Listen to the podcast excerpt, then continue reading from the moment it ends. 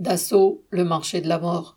Le bilan de l'année 2022 du conseil d'administration de Dassault Aviation rapporte les excellentes affaires des actionnaires et des dirigeants de la société, mais il en expose également leurs perspectives à court terme. On peut ainsi y lire, ouvrez les guillemets, conclusions et perspectives d'avenir. Le conseil d'administration, sous la présidence de M. Éric Trappier, a arrêté les comptes 2022. La guerre en Ukraine a marqué l'année écoulée. C'est aussi un rappel pour les pays de l'Union européenne que les conflits armés n'appartiennent pas qu'au passé et qu'il faut s'y préparer. les guillemets.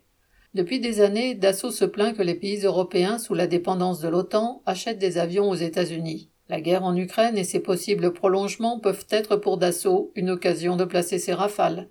Bain de sang pour les peuples et milliards pour les profiteurs de guerre, la famille Dassault a de l'expérience en la matière. Correspondant Hello.